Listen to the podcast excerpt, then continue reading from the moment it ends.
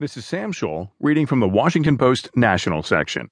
Ivy League students, professors, alumni ask schools to be sanctuaries for undocumented immigrants by Susan Svrluga and Nick Anderson.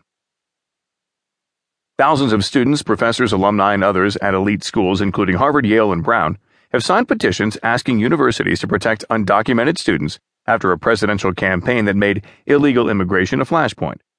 President elect Donald Trump made enforcement of immigration